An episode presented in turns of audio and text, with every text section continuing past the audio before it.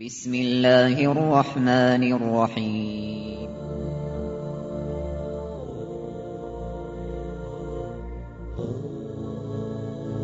الرحمن العزيز الرحيم القوي السلام الكريم العظيم البصير العليم الحكيم الجبار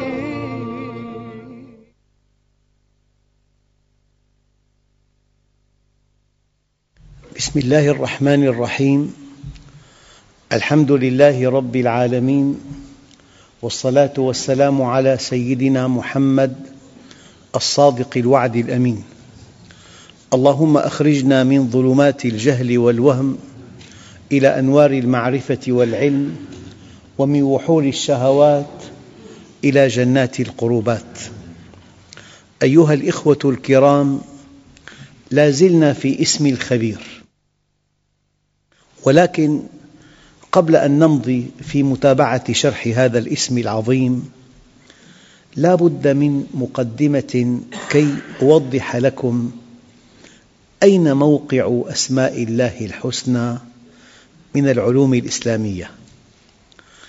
قال بعض العلماء هناك علم بخلقه وهناك علم بأمره وهناك علم به.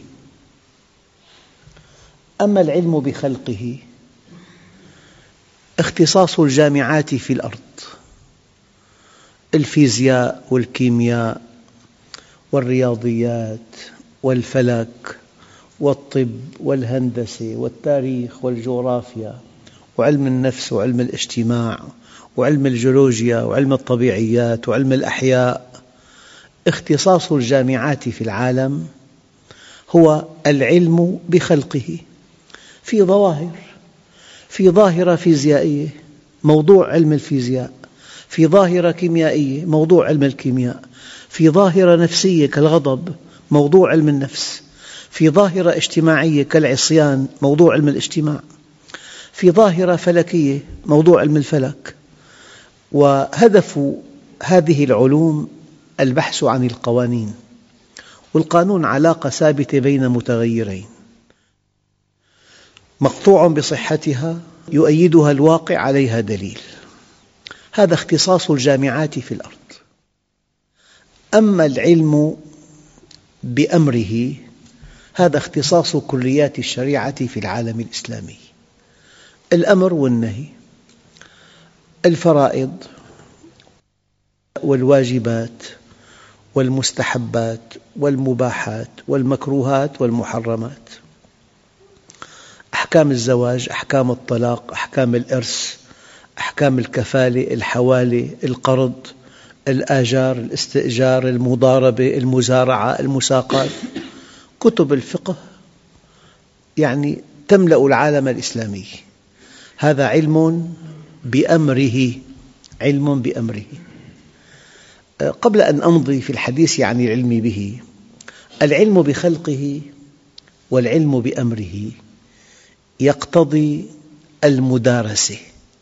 معنى المدارسة يعني في طالب وفي معلم وفي كتاب وفي دوام وفي امتحان وفي مذاكرة وفي أطروحة وفي مناقشة وفي نجاح وفي رسوب وفي شهادة. هذه النشاطات كلها تعني المدارسة. والنبي الكريم يقول إنما العلم بالتعلم. ما في إنسان صار عالماً إلا تتلمذ على يد عالم ودرس وفتح كتاب وقرأ وراجع وذاكر وقدم امتحانات ونجح ورسب وأخذ شهادة وتعين وأكل وشرب بعدين مات. هذا علم بأمره. العلم بخلقه والعلم بأمره يقتضيان المدارسة. إلا أن العلم به شيء آخر. يعني ممكن أن يكون الإنسان في أعلى درجة من العلم بخلقه معه برد ويكون ما في دين. وأنت لا يعنيك من أعلى طبيب في الأرض دينه يعنيك علمه فقط. يقول لك أول جراح قلب. تمام. فالعلم بأمره وبخلقه معلومات حقائق قوانين دقائق مودعة في الدماغ فقط. أما النفس شيء آخر. في بالعالم علماء كبار غير ملتزمين إطلاقاً. مرة لمحت أستاذ جامعي كبير في رمضان لا لا يصوم. عادي العلم بأمره وبخلقه شيء والتدين شيء آخر.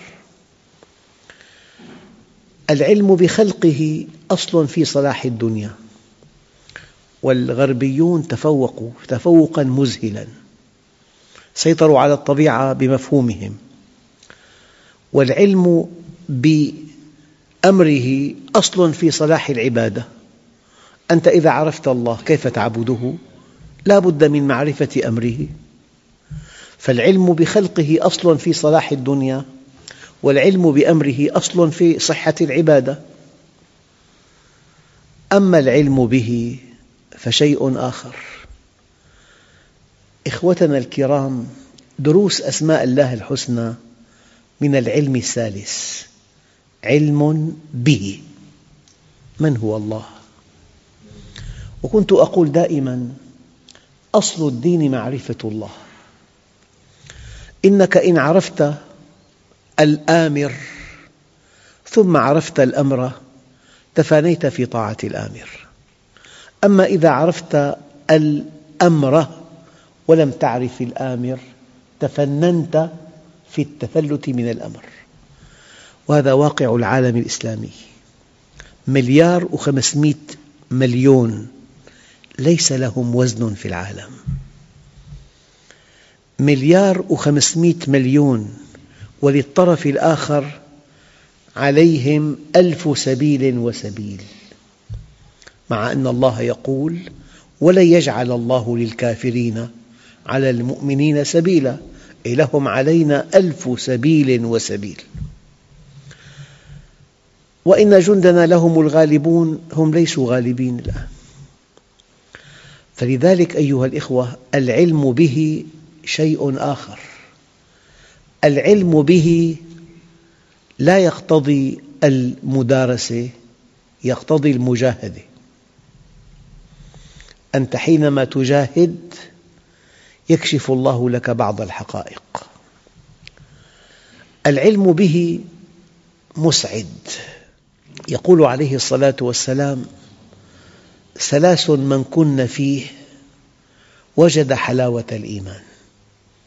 حلاوة الإيمان شيء وحقائق الإيمان شيء آخر.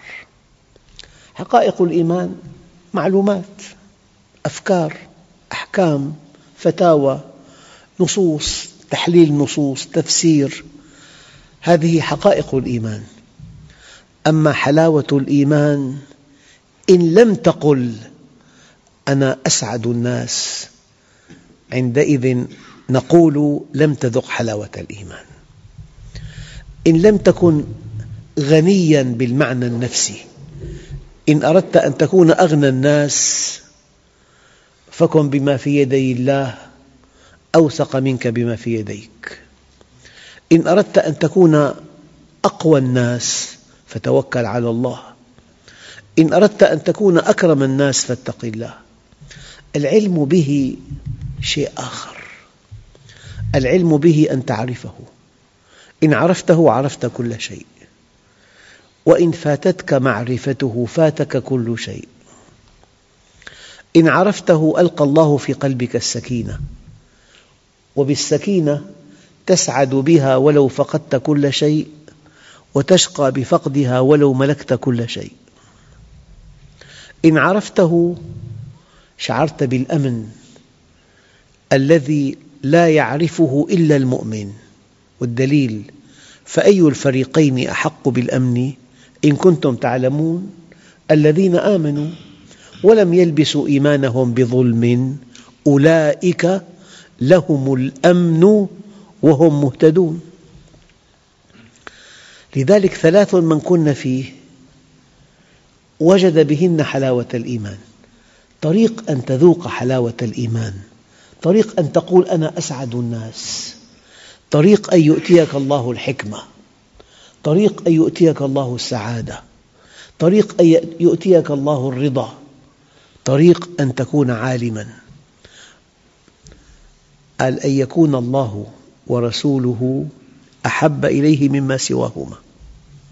أنا أقول لكم لو سألت مليار وخمسمئة مليون إنسان. هذا السؤال. أليس الله ورسوله أحب إليك مما سواهما؟ أنا لا أصدق أن واحدا يقول لا. نعم. ليس هذا هو المعنى. المعنى أن يكون الله في قرآنه في الأمر في القرآن والنهي في القرآن ورسوله في سنته أحب إليك مما سواهما عند التعارض حينما تتعارض مصلحتك المتوهمة. مع حكم شرعي تركل مصلحتك بقدمك تضعها تحت قدمك وتقول إني أخاف الله رب العالمين. الآن تذوق حلاوة الإيمان. ثمن باهظ. ألا إن سلعة الله غالية. ألا إن سلعة الله غالية؟ ألا إن سلعة الله غالية؟ إذا وضعت مصالحك المتوهمة المادية في الدنيا تحت قدمك ووقفت إلى جانب الحكم الشرعي والأمر الإلهي والنهي الإلهي الآن يسمح الله لك أن تذوق حلاوة الإيمان. هذه الحلاوة تسعد بها ولو فقدت كل شيء وتشقى بفقدها ولو ملكت كل شيء. ومن أعرض عن ذكري فإن له معيشة ضنكا قد يكون أغنى الأغنياء. قارون غني جدا. وفرعون قوي جدا. ومع ذلك فإن له معيشة ضنكا أما المؤمن ألا بذكر الله تطمئن القلوب؟ حلاوة الإيمان تحتاج إلى مجاهدة تحتاج إلى ضبط تحتاج إلى صدق لسان تحتاج إلى أمانة تحتاج إلى غض بصر تحتاج إلى عفة تحتاج إلى وفاء تحتاج إلى عدل تحتاج إلى إنصاف. هذا الذي أتمنى أن يكون واضحا لدى إخوتنا الكرام. العلم به ليس معلومات في الدماغ لا. العلم به تسري ثمار هذا العلم إلى كيانك كله. كل كيانك. كتلة تواضع كتلة علم كتلة فهم كتلة رحمة كتلة عدل كتلة إنصاف. العلم به يتغلغل إلى كيانك كله. يعني المؤمن يلفت النظر بتواضعه بإنصافه. إذا ما بتعامل الموظف الصغير في محلك كما تعامل ابنك لا تعرف الله. إذا عندك خادمة إن لم تعاملها كما تعامل ابنتك بالضبط لم تذق حلاوة الإيمان. إن لم تقل الحق ولو كان مراً. مر سيدنا عمر بين أصحابه. واحد قال له والله ما رأينا خيرا منك بعد رسول الله. يا لطيف. يا لطيف غضب غضبا وأحد فيهم النظر حتى كاد يقطعهم. إلى أن قال أحدهم لا والله لقد رأينا من هو خير منك. قال له من هو؟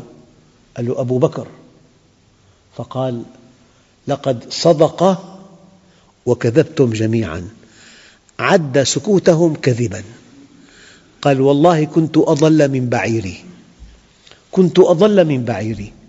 وكان أبو بكر أطيب من ريح المسك. هذا الإنصاف. عندك إمكان تكون منصف؟ إذا مدح أمامك إنسان أو إذا ذم أمامك إنسان وهو طيب أن تدافع عنه مات. طيب قالت له ألم يبدلك الله خيرا منها؟ سيدة عائشة لا والله لا والله. صدقتني حين كذبني الناس وآمنت بي حين كفر, كفر بي الناس وأعطتني مالها وواستني وما أبدلني الله خيرا منها.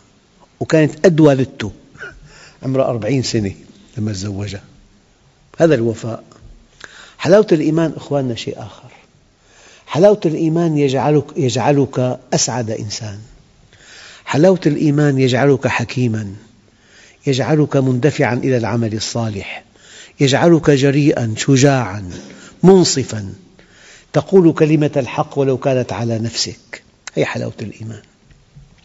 لذلك معرفة أسماء الله الحسنى من باب العلم به في فرق العلم به شيء والعلم بخلقه شيء آخر والعلم بأمره شيء آخر.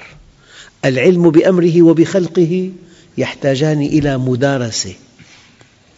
أما العلم به يحتاج إلى مجاهدة. لذلك قالوا جاهد تشاهد. جاهد تشاهد. أيها الأخوة ورد اسم الخبير في القرآن الكريم في أكثر من أربعين آية. والآيات الكثيرة جدا هذه صياغتها والله بما تعملون خبير.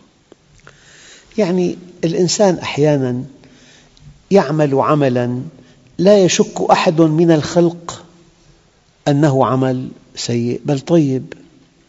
يعني واحد تبرع بخمسين دنم لإنشاء مسجد والأراضي غالية جدا. لو سمع هذا الخبر مليون إنسان يثني عليه ما شاء الله. هذا محسن كبير. أما هذا الذي تبرع جاء من يهمس في أذنه. أنك إذا تبرعت بهذا بهذه المساحة تضطر البلدية أن تنظم لك الأرض. أرض كبيرة جدا. فإذا نظمتها إلى محاضر ارتفع سعر عشر أضعاف.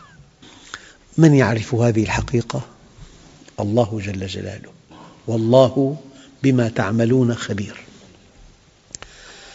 إذا قد تعمل عملا لا يشك أحد من الخلق إلا أنه عمل طيب لكن النية ليست كذلك. فالله عز وجل خبير ببواعثك. وقد تدعي شيئا وأنت على خلافه. من يعلم الحقيقة؟ قد تدعي شيئا وأنت على خلافه. وقد تريد شيئا في الظاهر ولكنك في الباطن لا تريده. والله اشتقنا لك. لا ما اشتقت له أنت أبدا. ما فيك تشوفه أساسا. بس مجاملة هي. قد تريد شيئا في الظاهر ولكنك في الباطن تريد غيره. وقد ترحب وأنت تبغض. من يعلم الحقيقة؟ وقد تغضب وأنت تحب. إنسان قريب منك جدا وأخطأ تغضب أشد الغضب ويرتفع صوتك لكنك تحبه. حقيقة العمل مؤدى العمل يكشفه الخبير. هو الذي يعلم ذلك. الخبرة علم بدقائق الأمور. ببواطنها ببواعثها بأهدافها البعيدة بما يخامر فاعلها من مشاعر هو الخبير. لذلك الناقد بصير. يا أبا ذر جدد السفينة فإن البحر عميق. وأكسر الزاد فإن السفر طويل. وأصلح النية فإن الناقد بصير. وخفف الأثقال فإن في الطريق عقبة كؤود لا يجتازها إلا المخفون. قد تجد إنسان يعمل عملا طيبا ويسوق الله له مصائب كثيرة. تحتار أنت يا أخي مستقيم. يصلي ويصوم ويؤدي زكاة ماله وله سمعة طيبة. والمصائب تترى عليه. أنت لا تعلم لكن الله يعلم. والله أيها الإخوة في قصة أرويها كثيراً لأنني تأثرت بها. مرة ماشي في الطريق في أحد أسواق دمشق خرج صاحب محل واعترضني. قال لي أنت تخطب؟ قلت له نعم. قال لي البارحة إنسان بأحد أسواق دمشق المغطاة. بائع أقمشة سمع, سمع إطلاق رصاص فمد رأسه ليرى ما الخبر فإذا برصاصة تستقر في عموده الفقري فيصاب بالشلل فوراً قال لي ماذا فعل؟ ما ذنبه؟ أليس العمل عبادة؟ قال لي إنسان عنده عيال عنده أولاد نزل لمحله التجاري وفتح محله حتى يسترزق أين الخطأ؟ أين الذنب؟ هو في عمل في بيع وشراء عمل مباح. قلت له والله لا أعلم. أنا لا أعلم. أنا أثق أن الله عادل لكن لا أعلم. ماذا الجواب؟ لحكمة بالغة بالغة بالغة. في عندي بالمسجد مدير معهد. يعني بعد عشرين يوم قال لي أنا ساكن بالميدان أحد أحياء دمشق. قال لي إلنا جار فوقنا. مغتصب بيت لأولاد أخيه الأيتام. وخلال ثمان سنوات رفض أن يعطيهم إياه. فشكوه إلى عالم جليل هو شيخ قراء الشام. توفي رحمه الله. فاستدعاه ورفض أن يعطيهم البيت بوقاحة. هذا العالم حكيم. خاطب أبناء إخوته. قال يا بني أنا لا أنصحكم أن تشكوه إلى القضاء. اشكوه إلى الله. هذا الكلام كان الساعة التاسعة مساءً. الساعة التاسعة صباحا هو الذي أطل برأسه ليرى ما الخبر فجاءت رصاصة لا تقول طائشة. قل مصيبة. رصاصة مصيبة. فاستقرت في عموده الفقري فشل. أيها الإخوة الله خبير. أنت لا تعلم لا تعتب على الله. يعني مرة أحد أخواننا الكرام عم يستمع إلى حوار باللغة الإنجليزية في إذاعة في أوروبا. فكان الحوار بين مفتي آه، بلد إسلامي في أوروبا وأصابه ما أصابه من قهر ومن قتل ومن الآن استقل. وبين آه، طبيب يقول هذا المفتي في هذا البلد الإسلامي الأوروبي قال لا إخوتنا في الشرق لا يعتب على الله من أجلنا. نحن لسنا مسلمين. ننتمي للإسلام لكن نحن نأكل الشيء الحرام. نضع أموالنا في المصارف نأكل الربا نأكل نشرب الخمر. قال له هكذا واقع المسلمين. إخوتنا في الشرق ينبغي ألا يعتبوا على الله من أجلنا. نحن لسنا مسلمين. لكن بعد هذه المحنة الشديدة أصبحنا مسلمين. كلام دقيق. فأنت لا تعلم. كن أديبا مع الله. الله عز وجل يعلم السر وأخفى. أنت لك الظاهر. تلاقي إنسان يوم الجمعة لابس روب أبيض متعطر بعطر مسك غالي جدا هذا. ومعه مسبحة تركواز عم يطقطق فيها. ويغلي جاي على الجامع قاعد أول صف. عرفان ماذا فعل يوم الخميس بالليل؟ ما بتعرف أنت. شايفه أنت بوضع رائع جدا. الله عز وجل يعلم الباطن يعلم الخلفيات يعلم ما لا تعلم. فأنت استسلم لله عز وجل. وأنا بنصح أخوتنا الكرام يعني أكثر القصص التي نعرفها نعرفها من آخر فصل بس من آخر فصل. ما لا معنى بصراحة؟ أما هالقصة هي مثلا؟ اللي قال لي ماذا فعل هذا؟ أنا ما لا أعلم. أما لما جاء من يخبرني ماذا فعل مع أولاد إخوته وكيف رفض أن يعطيهم حقهم وكيف قال العالم الجليل اشكوه إلى الله أنت لا تعلم. لذلك عود نفسك ألا تسيء الظن بالله. عود نفسك أن تقول لا أعلم. حتى كان السلف الصالح إن أراد أن يكتب تزكية يقول هذا علمي به. فإن غير وبدل فلا علم لي بالغيب. سيدنا عمر سيدنا الصديق لما اختار سيدنا عمر ليكون من بعده خليفة. هناك من خوفه بالله. قال أتخوفونني بالله؟ لو أن الله سألني يوم القيامة أقول يا رب وليت عليهم أرحمهم. وليت عليهم أرحمهم. هذا علمي به. فإن بدل وغير فلا علم لي بالغيب. لذلك السلف الصالح يقول أحسبه صالحا ولا أزكي على الله أحدا. الله خبير. الموضوع عميق يا أخوان. والله بتمنى يكون لكل اسم خمس دروس أو عشر دروس. في قصص في حقائق في أدلة في آيات. يجب أن نعرف الله. كلما عرفته تأدبت معه. كلما عرفته لزمت جانب الصمت أحيانا. أيام الصمت أبلغ موقف أن تكون صامتا. ما تعرف لك الظاهر. والله يتولى السرائر. أيها الإخوة يعني مرة ثانية ولله الأسماء الحسنى. دققوا فادعوه بها. تعرف إلى اسم الخبير. عندئذ لا تسيء الظن بالله عز وجل. تعلم اسم الرحيم اسم القوي اسم الغني. إن عرفت أسماءه دعوته توجهت إليه. يعني أنت واحد خاطب شاب خاطب ومضى على عقد القران سنة ونصف ما لقى بيت. وما والأمر على وشك أنه أن تفسخ هذه الخطبة. بلغوا أن في إنسان محسن كبير ويحب الله كثيرا وعنده بيتين ثلاثة مو بحاجة لهم لما بلغك الخبر تتوجه إليه.